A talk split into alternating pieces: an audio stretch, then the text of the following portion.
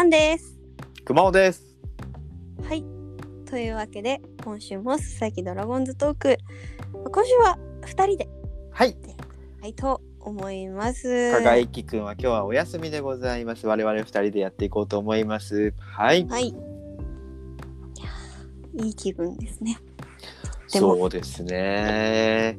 まあ一週間ドラゴンズ今週もいろいろあったんですけど、うんうん。今日が、えー7月の9日の深夜なんですが、何せ久しぶりに連勝ですよ。わーい。やったーやったーやったやったバザー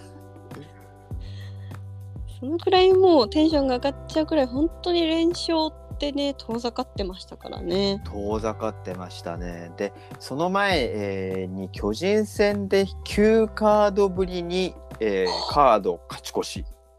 そうでした。やったーだから、だから、だから9カードぶりってことは、もう6月の頭から連勝はなかったってことじゃないかな。そっか。もう交流戦のとかかな。うんですよね。そう。は2連勝でこんなに嬉しいんだったら、うん、オリオリックスみたいに11連勝したら僕ら死んじゃうんじゃないかな。泡を泡を吹くよね多分ね。ブクブクブク。ね。ドラゴンズファンのね、あのお兄様方の血圧が心配です。先輩たちのね先輩たちの。はい。それぐらいなんですけどでも今週、まあそうですね、えー先週の土日がね、えーまあ、ヤクルトに勝てなくて。もうこの週末ですよ、まあ、土金土日って2敗1分けで結構歯が立たないって感じでなんとかビシエドのホームランで同点に追いついて1分け。あもうこの時はもうやばい終わったんじゃないかって思いましたからね。ーなんかずーっとこの結構あれですよね。自力優勝の消滅がうんなんちゃらっていう話がついて回ってたんでね。うんうんうんちょっとファンの空気も重かったですよね、やっぱりね。重かったそれがやっぱりまあほんと僅差僅差僅差で今週はもうなんちゅうのかロースコアロースコアロースコアうんうんうんうん。まあでも全然僕ら慣れてますからねこれそうですね。やっぱ僅差で勝てるゲームっていうのは、まあもうもっと昔をたどれば岩瀬さんとかの頃、そうだよくそうだそうだいましたから。で、やっぱり彼が帰ってきたのが大きいんじゃないでしょうか。その関連の話でいくと。誰ですか？誰ですか？はい。9回を任せられるライデルが、帰ってきてくれましたねはい。これが大きいですよ、やっぱり。半端ないですねまあ本当にピッチャーはずーっとみんなまだ頑張ってるやっぱりその負け越しがずっと続いてる時はちょっと先発もあれ大丈夫疲れてきたんじゃないかなっていうような感じがありましたけど、うん今週は先発も良くてはい。そして最後に出てくるライデル・マルティネスさんうん。もう、行かないでほしいです、どこにも。先のことをね、そ考えるのはね、そっちねもうんですけど、せっかく帰ってきてくれたところだけど。もう、将来も行かないでほしいって思っちゃいます。そのくらい本当にピッチングをしてくださって、ね、隔離期間とかあって、なかなかこう、やっぱり日本の野球にも、キューバでね、うんうん。オリンピック戦ってましたから、順応するのもちょっとまあ時間かかるのかなとも思いながらも、うんうんうんでそんなことなく、なら、投げてくださってるすごいなぁと思いますね。うん6連続三振でしたよはぁ。はい行か行かないで行かないで行かないで。なんだろうねこのわ分かってる結末わ結末の分かってるなんかこう悲しい小説を読んでるような感じ？そんなことはない？いや、そんなことはないと信じたいですけどね。そうだね。まあまあまあさ結末はうっすら分かってるけど悲しい結末はうっすら分かってるけどでも今日この日を楽しみたいよね。そうですね。卒業が分かってる、うんうん。高校生みたいなそうですよね。そうだアイドルもさ卒業公演とか卒業発表しちゃってさまだ発表はしてないけどライデルはね 発表してないけどそれまでのこう日々をねやっぱりこう推しと一緒にどうやってこう練習完全燃焼していくかってことじゃないですか。うんうん、そうですね。何言ってるんでしょうねわかんないけど。てか私たちやっぱちょっと連勝で浮かれ気分になってますね。ちょっとそう9回を任せてた又吉さんが8回にね投げるようになってね、これがまたいいんですよね。素晴らしいですね。地味にまた又吉さんもちょっと三振コレクターになってくださってるんで。であそうだそうだはいそうだ、もうビュンビュン取りまくるもんね今日もそうだった。です。すごいですね。本当にもう。そしてやばい。そして相変わらず広報としてもねこう活躍してくれているし、なんか このファンが見たい写真をファン心理をねしっかり掴んでくださってるんですよね広報。うんうんうんうんうん。こう今日もだってやっぱキューバの皆さん大好きじゃないですか。ドラゴンズファンはいはい。の写真をちゃんとジャリエルまで入れて、そうだね復帰してね一軍にね、うん、はい、嬉しいなとあれ思って。一言ね「スーパースターズ」って書いてあったよね。はい。相手がベイスターズだけど大丈夫なのかなと思ったのは ちょっとここにしておきますけど、いや、本当ドラゴンズの救世主たちなんで、彼。おっしゃる通りですよ本当に又吉さん。うんいや頼りになるだからこう先発が7回まで頑張ってくれて1点でも勝ち越してればうん又吉さん、ライデルにつなぐことができる。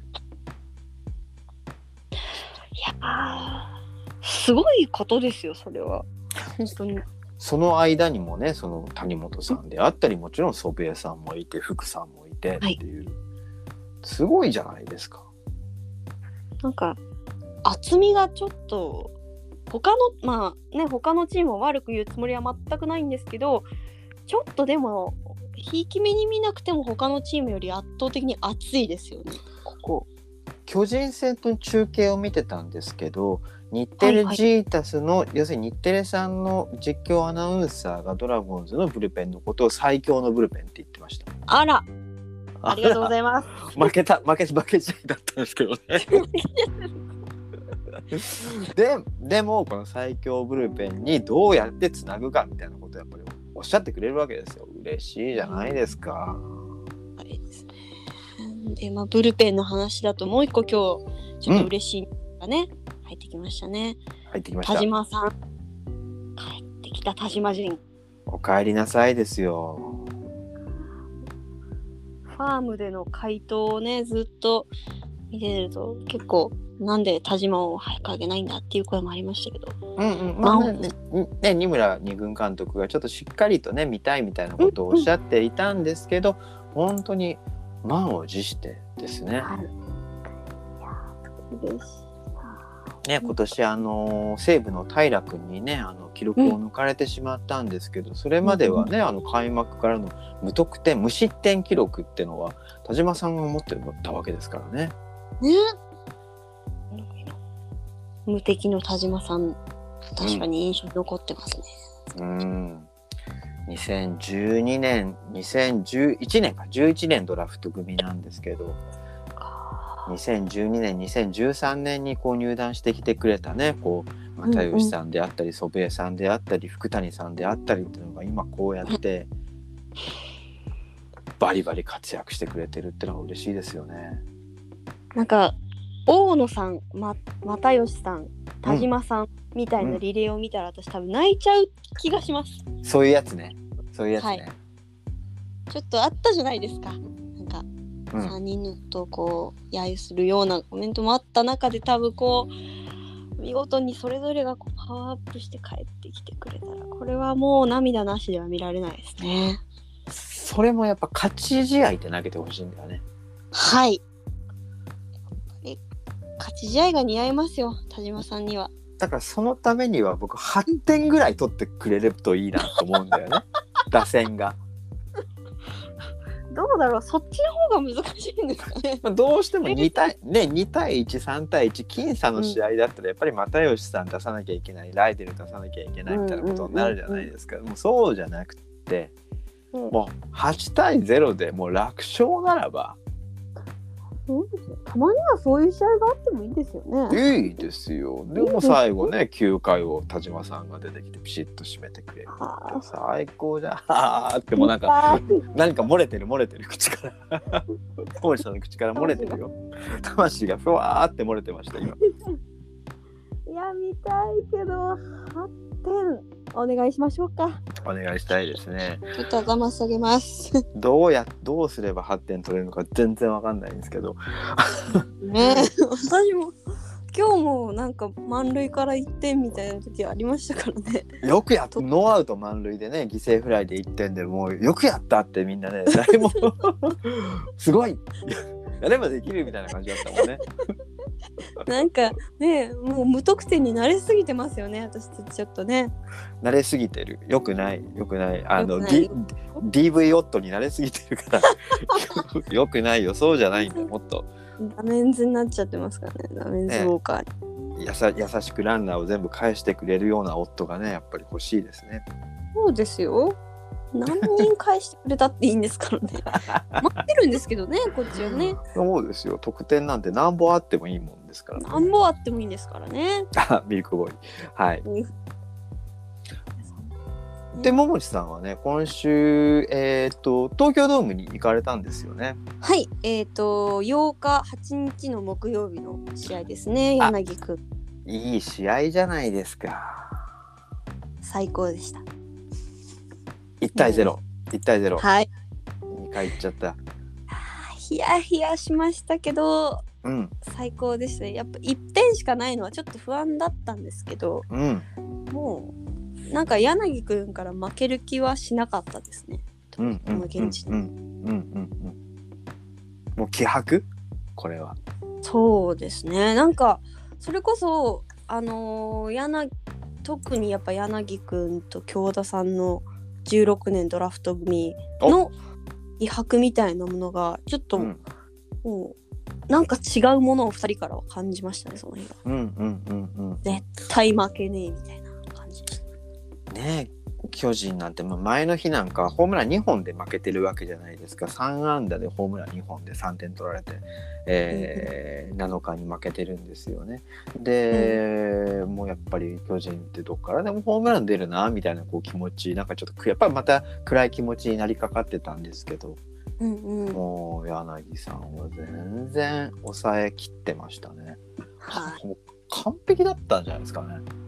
完璧でしたねなんか三振を取るゲームをしてる人なのかと思いました、はいはいはいはい、はい。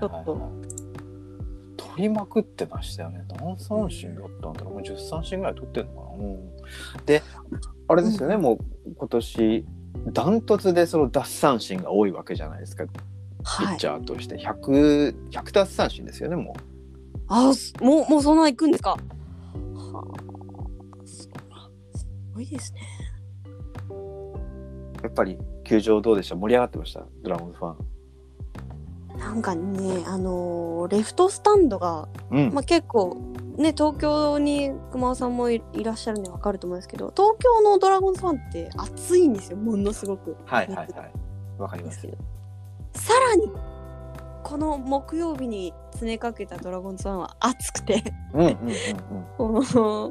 もうストライクを取った時の拍手が大きい大きいそっか、もう、モスモチさんの拍手もでかいよね。普段割とバチバチバチバチっていくんだけど、そんなあ感じ。んなバチバチ言うんですけど、うん私がそんなに気にならないぐらいみんなこうバチバチバチバチ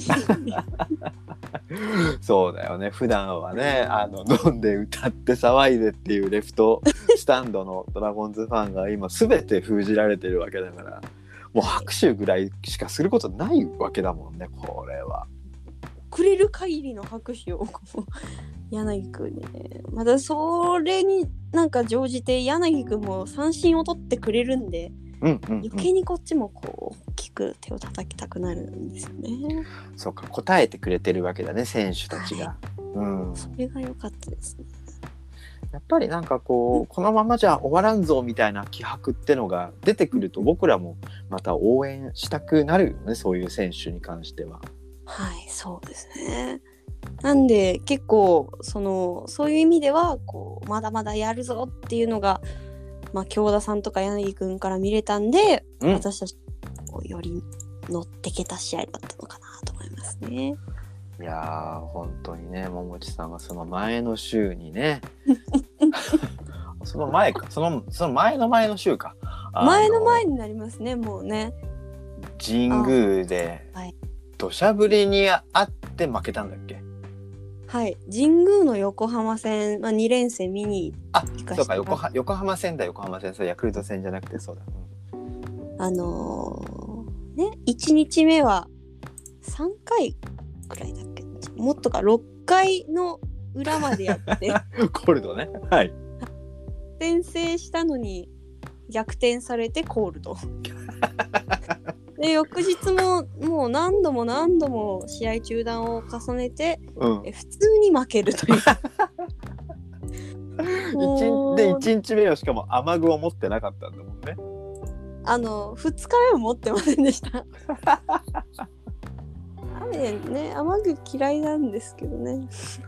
まあまあ傘とかねさせないですからね神宮も後ろの人に邪魔になるかそうですね。いやまあでももう全身ずぶ濡れで台風中継みたいなねあのツイッターにも動画をアップしていただいてそれからでも懲りずに球場にちゃんと行って拍手を送って屋根は 屋根はあるわドラゴンズの選手は活躍して勝ってくれるわ最高ですよね。そうですよ。あの久しぶりに一番感動したのがうん、ドリンクが薄まらないっていう 感動した。あれ？マンゴーソーダがずっと同じ味だみたいな。そういうかすかなことに感動を覚えました。ずっとずっとねあのドリンクホルダーに入れておくともうびっしゃびしゃになってでもそれはい。飲む飲むんだもんね雨水割り涙と雨水 涙と雨水で割っあのドリンク薄くなったドリンクをね飲むんですこんな水割りは飲みでたくなかったんですけどね。やっとか美味しいのが食べました。かわいそう。ありがとうございます。違う違う。選手にもねそういうやっぱファンの執念がきっと乗り移ったんですよ。神宮でやっぱり同じようにねも桃地さんと同じようにこう、うん。切ない水割りのジュース ドリンクを飲んでファンたちの怨念が東京ドームのレフトスタンドに集まって怨念って言っちゃダメだな。あのやばいでももうほぼ怨念に近い。強い気持ちですね。強い気持ち強い気持ち、強い愛です。うん、うん、そうです。乗り移って、まあ、勝ってそこから勢い乗ってくれるといいですね。このままね。そうですね。なんとかこう、まあ9連戦ですけど、うまいことやっていけたらいいですね、やっぱりね。うんうんうん、まあねピッチャー揃ってきてますしさっきも言った通りブルペン熱いですし先発もまあさすがに9連戦なんでちょっと足りないのかなどうするのかなって言ってますけどジャリエルを後ろに回すみたいなことをうんみたいなことを言ってるんで大丈夫かなと思うんですけどうん。まあ僕もそこまで細かいローテちゃんと見てないんですけどいけるんじゃないですかねなんかね。そうですね。まあちょっと穴と言われてた明日にも松葉さんが入りますし、あのやっぱ去年のこのこのくらいの時期でしたね去年も、ねあの時の救世主ぶりを見てればうん松葉さんに期待してもいいんじゃないかなと思いますね。うんうんうん。うんなんとかいい形に借金を少しでも減らしてもらってね、うん。なんかあの今日、えーヒーローインタビューでね木下拓哉さんと小笠原慎之介、い、いナイスバッテリーな感じでね2人でうん。ヒーローインタビュー受けてましたけど木野拓がずっと借金借金借金ってずっと言ってて。借金はね、なんとかね、みたいな。あと、あ、あと嘘ね。ね、あと嘘、嘘ですとかね。キャリアハイのくだりですね。そう警戒なのかなんのかでもだんだん借金借金ってずっと言ってるからもう事実なんだけどだんだん気持ちが重くなってくるっていうね現実を知るっていうのはあったんですけどでも借金を少しでも減らして、うん。えーオールスターブレイク並びにまあオリンピックブレイクですよねにはい。ちょっと反撃態勢作ってってほしいなと思いますね。うんうんうん。お知らせなんですけど、えー7月20日に僕と桃地さんが、えーあれはイベントですね、えー東京流頭トークライブというものに、えー出演いたします。池袋で行われますね、えーこちらチケット発売されてますのでもし聞いた方で行ってみてもいいなと思う方がいたらぜひチケット買っていただければと思います。他に、えー大の字の大谷さんというねあの、うん。名古屋でパーソナリティやってらっしゃるドラゴンズファンの芸人さんとか、えーマシンガンズの滝沢さんっていう今ゴミ芸人ってねすごい売れてる方がいらっしゃるんですけど、えーこういう方とかも一緒にあの出演しますのでそこの7月20日にこう明るい気持ちで皆さんの前に出られるようになんとかこうそうですね。本当に。ここのテンション大事ですよ。大事だよね。ここがおつお通夜でね来季の監督問題とか話し合いたくないからねやだやだやだ。フロントとかもう言いたくないでフロント批判とかねしたくないからねダメですダメです。そうならないような。そうならないようにちょっと選手の皆さんにはここからね頑張ってもらって、なかなかね A クラス遠いですけどとりあえず1個ずつ勝っていくってね監督も言ってますからねうんうん。もうそれだけですね。でもなんかあれじゃないですか今度そのオールスターもあるじゃないですかはいはいはいはい。選手ドラゴンズから選手多いんですよねそうですね。ファン投票ではゼロでしたけど、うんうんなんやかんや選手間と監督推薦でうん5人ですね。すごい。ファン投票なんてね昔からゼロだったんで何も気にならないんですけど ほほぼゼロだと思いますけど気にならないんですけどでも5人ってすごいじゃないですかね。いやーすごいですよ。しかもやっぱりこの同業者というか、うん同じ選手の間ですごいうんうん認められた選手ってことなんで、うんなんかね、あの自分の選手がそう言って言ってもらってるのは嬉しいですよね。嬉しい。しかもみんななんか全然恥ずかしくない実実績というかね成績を収めていってるわけですから、はい、そうだからそうやって考えるとドラゴンズってやっぱ戦力がないってことはないと思うんですよね。うんうんまあ、長打力と得点力は明らかにないんですけどやっぱり選手少しずつその本当の力を出してくれればもっともっと勝てるはずだと思うんですよね。そうさっきだから話題からちょっと漏れたんですけど京田選手が復帰して一軍に。そっか。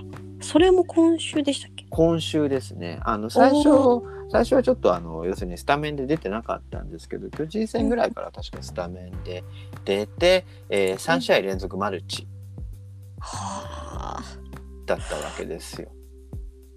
嬉し嬉しいね。い。うんあの1番溝脇っていうのがこ古典古典にあのやらかした試合でもあの ちゃんとちゃんと活躍あありましたけど活躍京田選手ちゃんしっかりあの自力を出して活躍してくれましてうんそうやっぱりね京田さんが活躍してくれれば打線ってそんな劇的にホームランが増えるとかそんなことはないと思うんですけど一人出るだけで全然違うと思うんですよね。うんうん後ろにやっぱりヒットたくさん打ってくれる大島さんとやっぱり返してくれるビシエドさんがいて、うんまあ今日みたいにねホームラン打ってくれる木野たくさんもいる。でもその前にとにかくランナーを出すっていうことをうん京田さんがやってくれれば全然得点力上がると思うんですよね僕は。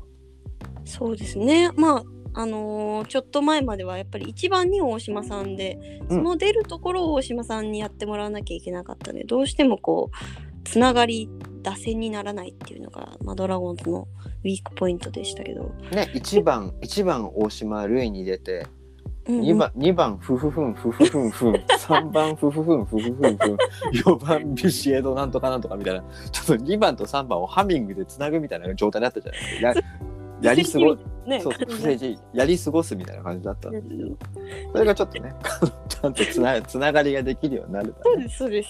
いいですよ。大きいですねやっぱね。うん、いや超やっぱり維持してほしいですね。うんうん、そうですね。京田さんが覚醒すればまだまだいけるってツイッターに僕ポロッとポロッと書いたらなんかめなんかすごいいいねをいただいて。おおなんか全然普段知らないような人たちからいっぱいいいねをもらってやっぱそれだけなんか京田さんって期待されてるんだななんだかんだ言われつつと、気はしますし。うん。ね、心ない言葉もあったりしましたけど、うんそんだけやっぱうん期待されてる選手っていうのは間違いないことですからね。うん、何せそして守備はねしっかりしてますから安定して見られますんで、安心して見られますんで。そう。だんだんこうやって一人ずつこう力を取り戻していってくれれば打線もねあ今日全然全く名前出なかった周平選手とかもね、えーうんうん。そうなんですけど。よくなるんじゃないかなと思いますね。ワンピースみたいですね。最後に一人ずつこう能力者をうん取り戻してって、うんうんうん。大きい船でうん、日本シリーズへ行きたいものですね。おお2 連勝しただけで2連勝して日本シリーズにすごいな。いやいいよ。いい。それいい。それいい。ごめんなさい。ない。んせちょっとい現地でねやっぱ見ちゃってたんでこの練習のスタート、嬉しくなっちゃってます。すいません。いいと思います。いいと思う。あのあの神宮での辛い試合を 2, 2試合も見た桃地さんにはそれを言う権利があると思う。夢を見夢を見てもいいと思う。ドラピですからね私は。ドラピね。最近見てない。ドラピね。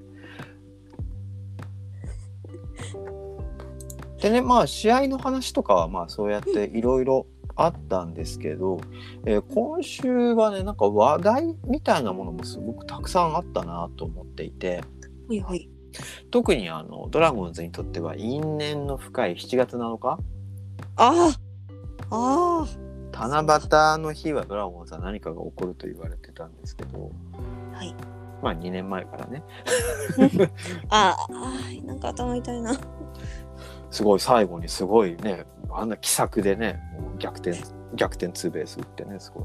いや本当にねあの祖父江さんの言ってベースは良かったですね。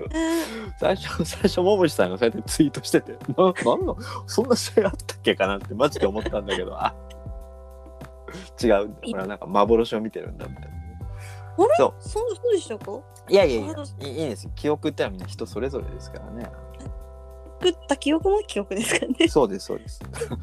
嘘ですよ。そんな代打祖父江なんてそんな試合はありませんから、ありませんけどね、まあはい。こ心の中であったんですけどね。今年の7月7日何があったかっていうと、はい。えーまずは松坂大輔さんが引退発表。うーん。なんびっかくりしました。うん、あまあねそうなのかっていう思いももちろんありましたしももちろんびっくりもありましたし、えー西部でねすごい、えー復帰を目指してもうそういう激し過酷なリハビリをされていたとニュースでいろんなニュースでその後読んで知ったんですけどうんうん。もう指がねやっぱ動かなかったって感覚がなかったって書かれてましたね。しいですね。やっぱりうね。んあと、まあ、もちろん松坂さん僕らがここで喋るっていうのはドラゴンズに2年間いてくれたからということがあるんですけど、引退した時に出たニュースであれは甲子園での話だったかなとにかくもう激痛ブルペン試合前にブルペンに入って投げたら激痛でもう叫び声を上げてたっていう試合があっ。て。うんでもそれをやっぱりこう松坂からや柳さんであったり小笠原さんであったり、えー今は出てませんけど梅津君であったりっていうのはやっぱすごい影響を受けていて、うんうん今の独り立ちにつながってるっていううんこれはもう明らかですよね。もう明らかですね。だから彼がいなかった。うんそうはいはい。そうそう彼がいなかったらってことはあっただから桃地さんが見たそのよ7月8日つまり松坂大輔引退発表の翌日にその同じ高校横浜高校の後輩の柳優也がうん東京ドームのマウンドに立って、まあ、巨人を、まあ、ほぼ完封8回まではい。圧0倒的な抑える。でそこでものすごい気迫伝わってきた気迫ってのはそれはもう尊敬する松坂大輔さん、へ送るこう気持ちそこから受けた何かバイブスみたいなものをこう爆発させた結果とも言えるんですよね。そうですね。やっぱりなんかちょっと違うなって思ったのは絶対松坂さんの存在はあったでしょうしおっしゃってましたよね、本人もね。うんそう言って言ってましたね。でやっぱり今年小笠原君もすごいいいですしうんうんみんなやっぱり松坂さんから学んで影響を受けていたんですね。面白いなぁと思って。うん。本内さん松坂さんってなんかこう思い出というか印象ってありますか？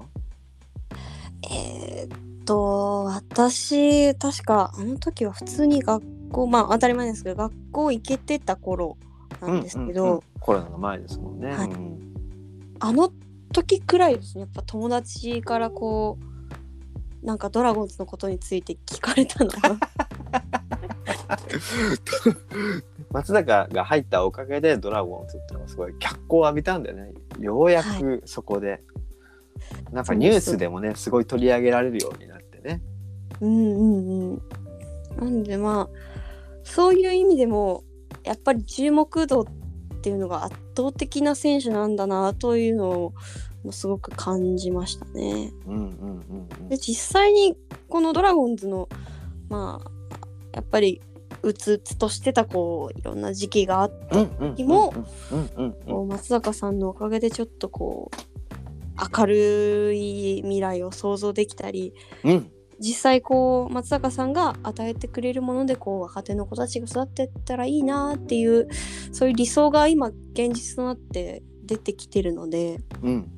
いや本当にそのまあ成績とかじゃなくて、うんうん。やっぱり来ていただいて本当に良かった選手だなとは思いますね。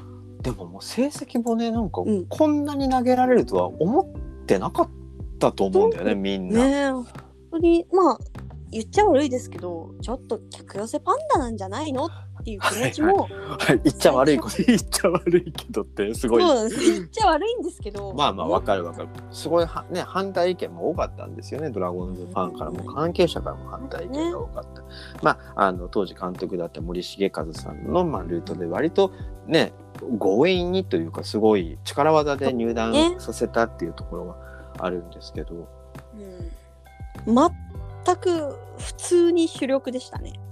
やっぱりねピッチャー足りなかったんですよねこの年ね。まだまだまだね。本当に。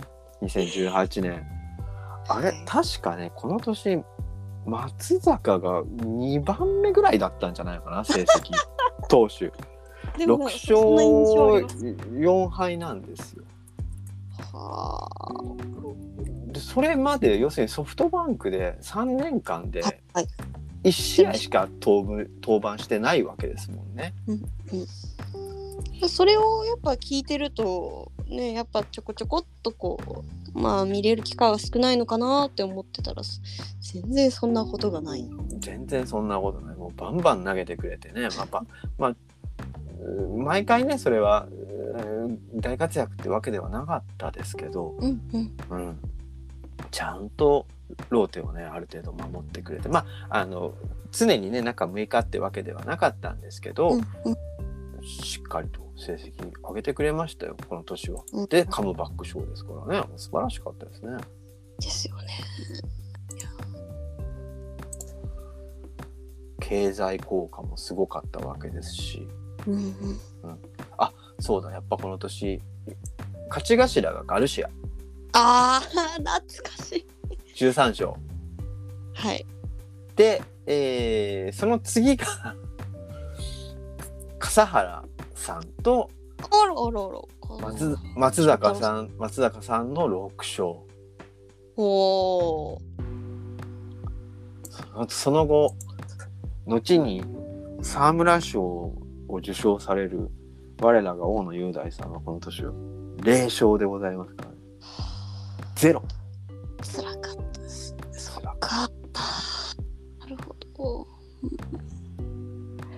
いやーそういうねあそっか2018ってその年か。で2018年が小笠原慎之介投手はこの年がキャリアハイなんですよ5勝だったんですあもうそっか今日の。そうそれを松坂大輔引退の翌々日にキャリアハイを超えるそして松坂大輔がドラゴンズで挙げた6勝目を6勝を今日挙げたわけですね。それもなんかちょっとドラマチックですね。ドラマチック？いいしちょっともう私笹ドラの収録終わったらもう一回今日の試合見ます。見よう見よう。いいよ試合だ今日。はうもうね外野カチカチでねどんもう福留さんのファインプレーも大島さんのファインプレーも本当ですよみんな年齢詐称してるようなねこう若々しいプレーばっかりし、今日ね加賀君が休みなんで松坂大輔さんのことってやっぱ加賀君ぐらいの世代がまたすごい思い入れがきっとあるんだろうなとそう思んですよね。僕はねなんかやっぱこうやって見てみると松坂大輔さんって、えっとドラえープロ野球に球界に入ったのが2018あいやいや2000じゃない、えー、1998年のドラフトなんですよ。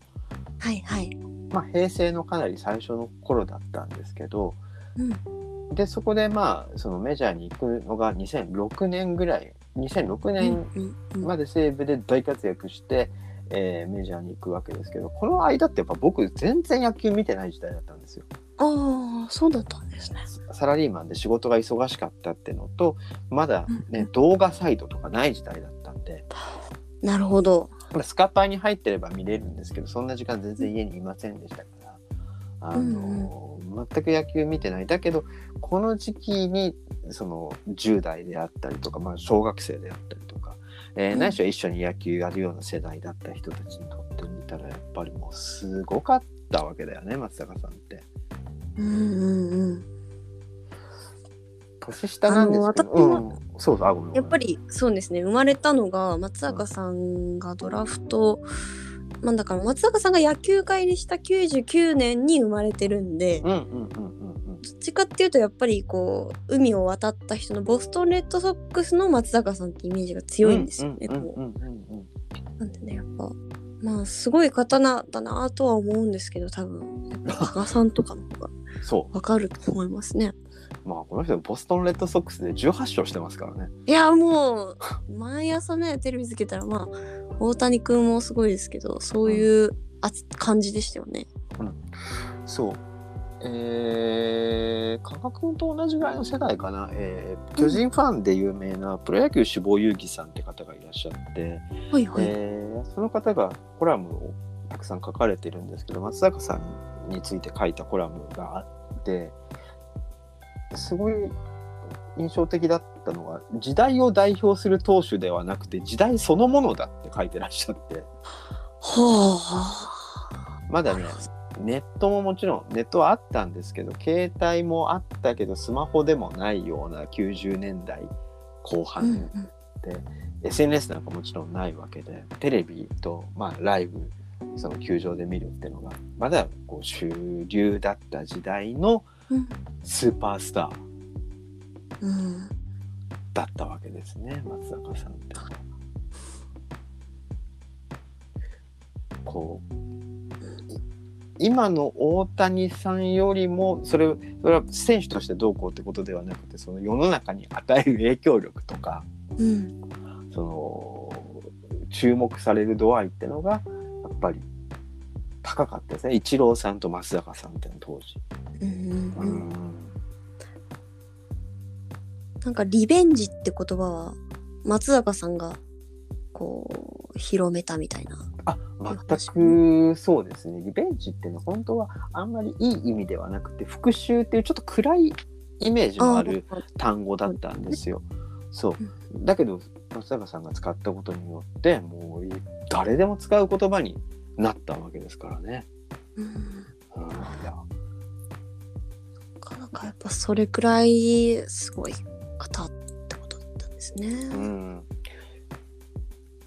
松坂世代でいうとあの何度も話題出ますけどドラゴンズだとねドラゴンズってあんまり松坂世代の選手っていなかったんですけどあの同うん。横浜高校で同僚だった小池選手っていうのがあの落合監督時代にあの在籍したことがあるんですけどうん。それ以外松坂選手と同じせ年の選手のことを松坂世代っていうんですけどドラゴンズだと小林正人さんがね、えーはいはいは完全に松坂世代なんですね、えー大卒で、えー入られドラゴンズ入ってますけどうんで一回なんかお話ししたらもう本当に松坂さんの憧れサインもらったって言ってましたねうん。そうなの。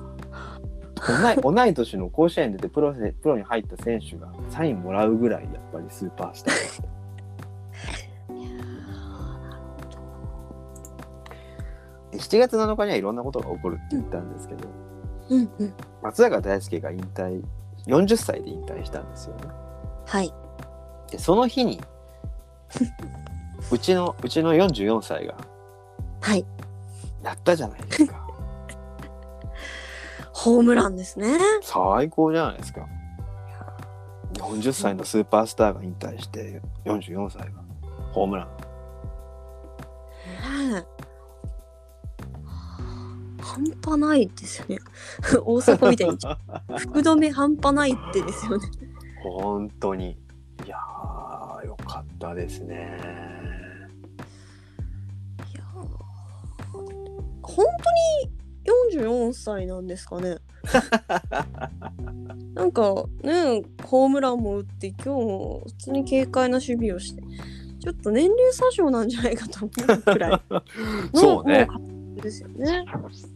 44歳であれか最近どんどんスイングが鋭くなってきてるような気がするんだよね福留さん、そうですよね。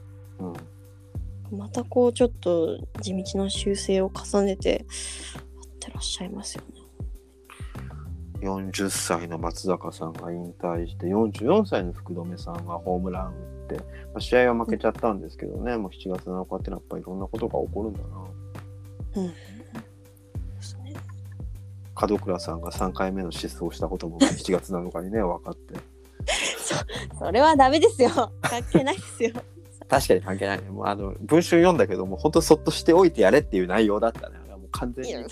もうもうもうあの家庭のことなんでね。あのどっかで元気にしてくれてたらいいなって思うんですけど、7月7日って本当に無事にね。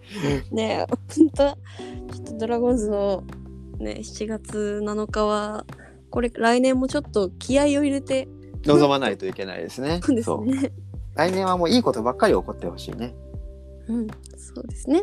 たくさんいいことがある分にはもう全然何でもいいですから。うんうん。15得点とかもそうそんなんでもいいんですか？そうだね。そうだね。そういうのが見たいね。もう大爆笑みたいなそういうのが見たいですね。いいことしかない。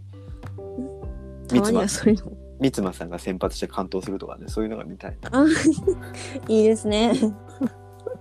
7月7日へリベンジみたいなねそういう代打ライデルホームランとかでもいいんですよ、ああ全然見。たいねライデルライデルどこにも行かないで行かないでね。来年も。来年も。あ、あとあと又吉さんも行かないでまたさんも行かないでね。行かないでくださいビシも、ビシもまたいてね。あなんかねニュース出たよねトトースポだったかなビシ流出かみたいなしないそういうの本当に。もう心臓に悪いからやめてほしいです。ほんとやめもやめてほしいですね。でね今週もう一個あのまあちょっと今日2人なんでいつもやってるクイズとかないんですけど今週あのもう一つあったのが、えードラゴンズの OB の大島康則さんがあはい、えー6月30日に実はあのお亡くなりになっていて7月5日の、えー月曜日に、えーまあ発表ということになって、あのーうん。僕もびっくりしたんですけどあのーね割と最近までその解説とかも、うんえー MLB のね大谷君のねあの試合とかも解説されていましたし、あ。うんうん。まあ確かにあの闘病、まあ、大腸がんということでね闘病すごい長いことされていて、えーブログとかで発信されるお写真とかもちょっとやつれてらっしゃる写真とかもあの出てましたんでこう大丈夫かなって見守っていたんですけどうーんまあちょっと残念だなという気持ちが強くて、えーうんさっきね僕平成の時代の前半ってあんまりちょっと野球見てなかったんですけど逆に大島さんがすごい活躍、ドラゴンズで活躍してた昭和の終わりというのがすごい野球を子供だから見てましてねおお、そうだったんですか。はいはいやっぱりそのドラゴンズの主軸として活躍する打者うん。とにかくパンチがある長打力がある豪快うんな、まあ、4番打者であり5番打者でありっていうイメージがめちゃめちゃ強かったですね。うん私も全然世代じゃないんですけどやっぱり、まあ実況とかでもそうですし偉大うんうなんこう、レジェンドの一人として名前はやっぱり知っていたのでうんうんうん。こういう方だったんだろうなと思いますね。ね、えー、2000本安打もしてるんですよね。えー鈴木高政さんってねあの同時期にや投げてらっしゃった、あのドラゴンズのこの方もすごい OB の方なんですけどやっぱ追悼する手記の中にあの2000本安打打った中で多分大島さんが一番野球が下手だったと。スタープレイヤーというよりはすごいその泥臭い努力ものすごい努力家であり、えー泥臭いその華々しい脚光とはあんまり縁がないプレイヤーだったんだ。ってことを書かれてて、それもなんかイメージ合いますね。なんか、ううんんうん。2000本安打を取ってベストナインに選ばれたことがない選手って2人しかいらっしゃらないらしいんですよね大島さんともう一人。そうなんですか。うん、でうん。えーもちろんねチームとして優勝もドラゴンズは何度も優勝に導いてる主力ではあるんですけど、で監督経験もあるんですよね、えー日本ハムで、うんうん。えー監督をされてました。すごいこの時も。やっぱりなかなかいい成績は上げられなかったんですけどうん。2006年のダブ第1回 WBC でバッティングコーチをされていて。はあそうなんですか。それこそその松坂大輔が投げイチローが打ち、うんうん。そして福留さんが蘇ったあ2006年 WBC ではい王監督を支えるその参謀であり超盛り上げ役うん。チームのムードメーカーだったっていうことをいろんな方がおっしゃってましたね。なるほど。またね、うん。そう原監督が原辰徳さんがねあのやっぱ追悼コメントを出されてて、えーうんオールスターで選手がわっと集まるとみんなが大島さんのことを団長って呼んでたっていうそれぐらいそのセ・リーグのベンチの中で盛り上げ役というか やるぞドラってこうみんなに葉っぱをかけてまとめる。隊長っていうかまあ団長なんですねやっぱりね。うん、そう。なんかやっぱそういう野手そういう選手って今ドラゴンズちょっとやっぱ欲しいよねって思っちゃうんうですよんね。うんうん。どうしても球場のサイズがね違うんであれなんですけど当時名古屋球場狭かったんであれなんですけど、うんそのみんな、まあ、大島さんが亡くなられた時に SNS とかね一発長打の大島君みたいなこうフレーズを書く人が多くすごく多かったんですけどこれはあの1974年の優勝の時にうん。発売された「燃えよドラゴンズ」最初に「燃えよドラゴンズ」の1曲目のフレーズなんですよねこれは。でその当時は背番号が40で大島さんその後5番になるんですけど、えーうん背番号が40で代打男みたいな感じだったんですよね。うんなるほただ代打で出てはバッカンバッカンホームラン打つみたいなど。ほうほうほうほ選手でではい、えー三遊間を必ず三遊間で一回ジャンプするのがこう 名物だったっていうね。う。ほうほう。ホームラン打った時に。こうぴょこんと跳ねるんですよ。おお。フファンサービスですよね、うん。ァンサービス。ファンサービス。そう。いや、えーそうだ今ちょっとウィキペディア見てたんですけど1976年シーズン最多代打ホームラン7本っていうの記録を持ってますねはあ、えー、7本って代打で出てホームランですよね。第すごい。1シーズンで代打だけで7本打ってる、まあ、勝負強いわけですよねうんうんうん。ももう一個記録があってそれが最年長満塁ホームラン最年長満塁ホームラン。43歳で打ってるんですよだから今の福留さんの1個1歳下そすごい。これ結構いろんなところでこれも記事になったんですけどその引退の年っていうのが日本ハムだったんですけどに当時いたいらっしゃったんですけど43歳で、えまあ、代々で中心になったんですけど3割2分で打点 20, 20打点ぐらいも上げてらっしゃってまだまだ俺2年ぐらいいけるって思ってたらしいですね大島さん。ええそうだったんですか。まあまあつちょっとねやっぱその村はあったけど勝負強い。野球がすごい天才的にうまいようなプレイヤーではないんだけどこう、気気迫があって荒々しくてこうん。うパンチ力があるっていうね、まあ、当時80年代前半のドラゴンズのイメージを結構代表するような選手だったんじゃないかなって選手だったなって僕も思うんですよね。大きい大たくさんのドラゴンズファン当時のドラゴンズファンはそういうことを思ってらっしゃると思うんですけど。うんそう。やっぱりそういう選手がなんかこう出てきてくれるといいなーって僕は思うんですよね。うーんそうですね。まあそれこそこう一発長打って言われてパッと思いつくね感じの方はやっぱ単打でつないでいくっていうのがね どうしても印象なのでうんうん、ですね。大島さんがねずっとあの「週刊ベースボール」で連載されててあの、えーこの前のドラゴンズ特集の時にもまだ全然連載続いてらっしゃってやっぱそこでもあのドラゴンズの歴史ご自身の歴史と振り返合わせて振り返ってるんですけどやっぱ最後の締めがもうやっぱり異次元の野手バンテリンでもバカバカホームラン打つような野手に出てきてもらいたいって締めてらっしゃって 期待しましょうもうそれを。ね石川昂弥君とかにもそうなってほしいですよね。うんうんうんうん。まあそんなような話なんですけど一個ねそのちょっと今ツイッターでね、えー、ももしさんに今ちょっとあれを送ったんですけど、リンクを送ったんですけど、ちょっと今開けますかねあのブログも拝見しましたこの原文も。そうはい。ここれをねやっぱこれも原監督とかももう本当にもうすごい感動したみたいなことをおっしゃってて、あのー僕もすごいいいなとこれ春先に書かれたその大島さんのブログ「この命を生き切る」ってタイトルで発表されてるんですけど、ちょっとこれをね桃地さんに読んでもらいたいなと思ってああいいんですか？こんなすごい文章を。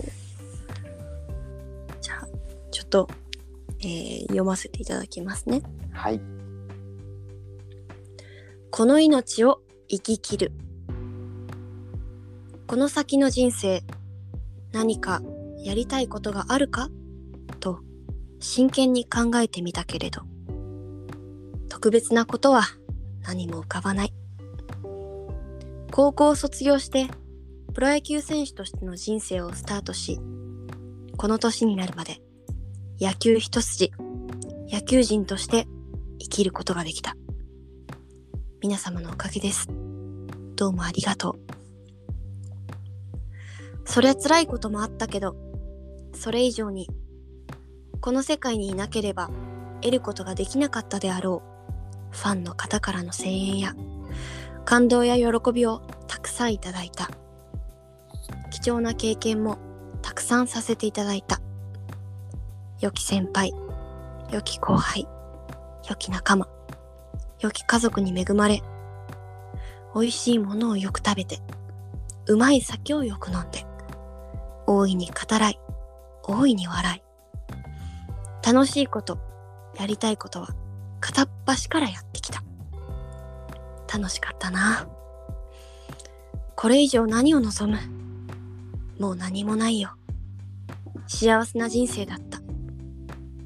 命には必ず終わりがある。自分にもいつかその時は訪れる。その時が僕の寿命。それが僕に与えられた運命。病気に負けたんじゃない。僕の寿命を生き切ったということだ。その時が来るまで、俺はいつも通りに普通に生きて、自分の人生を、命をしっかり生き切るよ。いや感動しますねやっぱり改めてこうやってうん協力していただいても。いい重みがいますねやっぱ一言一言にそうですね。なんかこう生き切るってなかなかね、こう言えない言葉ではあるんですけどやっぱ一日一日こう全力で生きていくことってやっぱ大切なんだな、そうするとこういう心境に至れるんだなっていうね、えーことが改めて分かった。うん。楽しかったなってね人生で最後の瞬間に言えるって。うん。ねやっぱりね。うんうんうん。なんかねもうこれ以上何も望むことはないよっていうのは全然ネガティブに響かないすごいポジティブな言葉としてねこう響くっていうのは、うん本当に素晴らしいなと思います。なんかうん残念でしたみたいな感じでまとめられない感じがあるよ。早すぎるんだけど、70歳っていうのはね、うんこういう人生を送りたいなってなんかこう思わせるようなこう生き方だった生き様だったなって思いました。はい。はい。ありがとうねももちさんありがとうございますありがとうございます。文章を読ませていただいてさはい。来週もまた楽しく3人で、あのーうん科学が戻ってきたら3人でやりたいと思います。では、はいつものように締めてください。はいそれでは今週の佐々木ドラゴンズトークはいかがでしたでしょうか？また来週も楽しみによければ聞いてくださいそれでは皆さんさようならさよなら。バイバイバイバイ。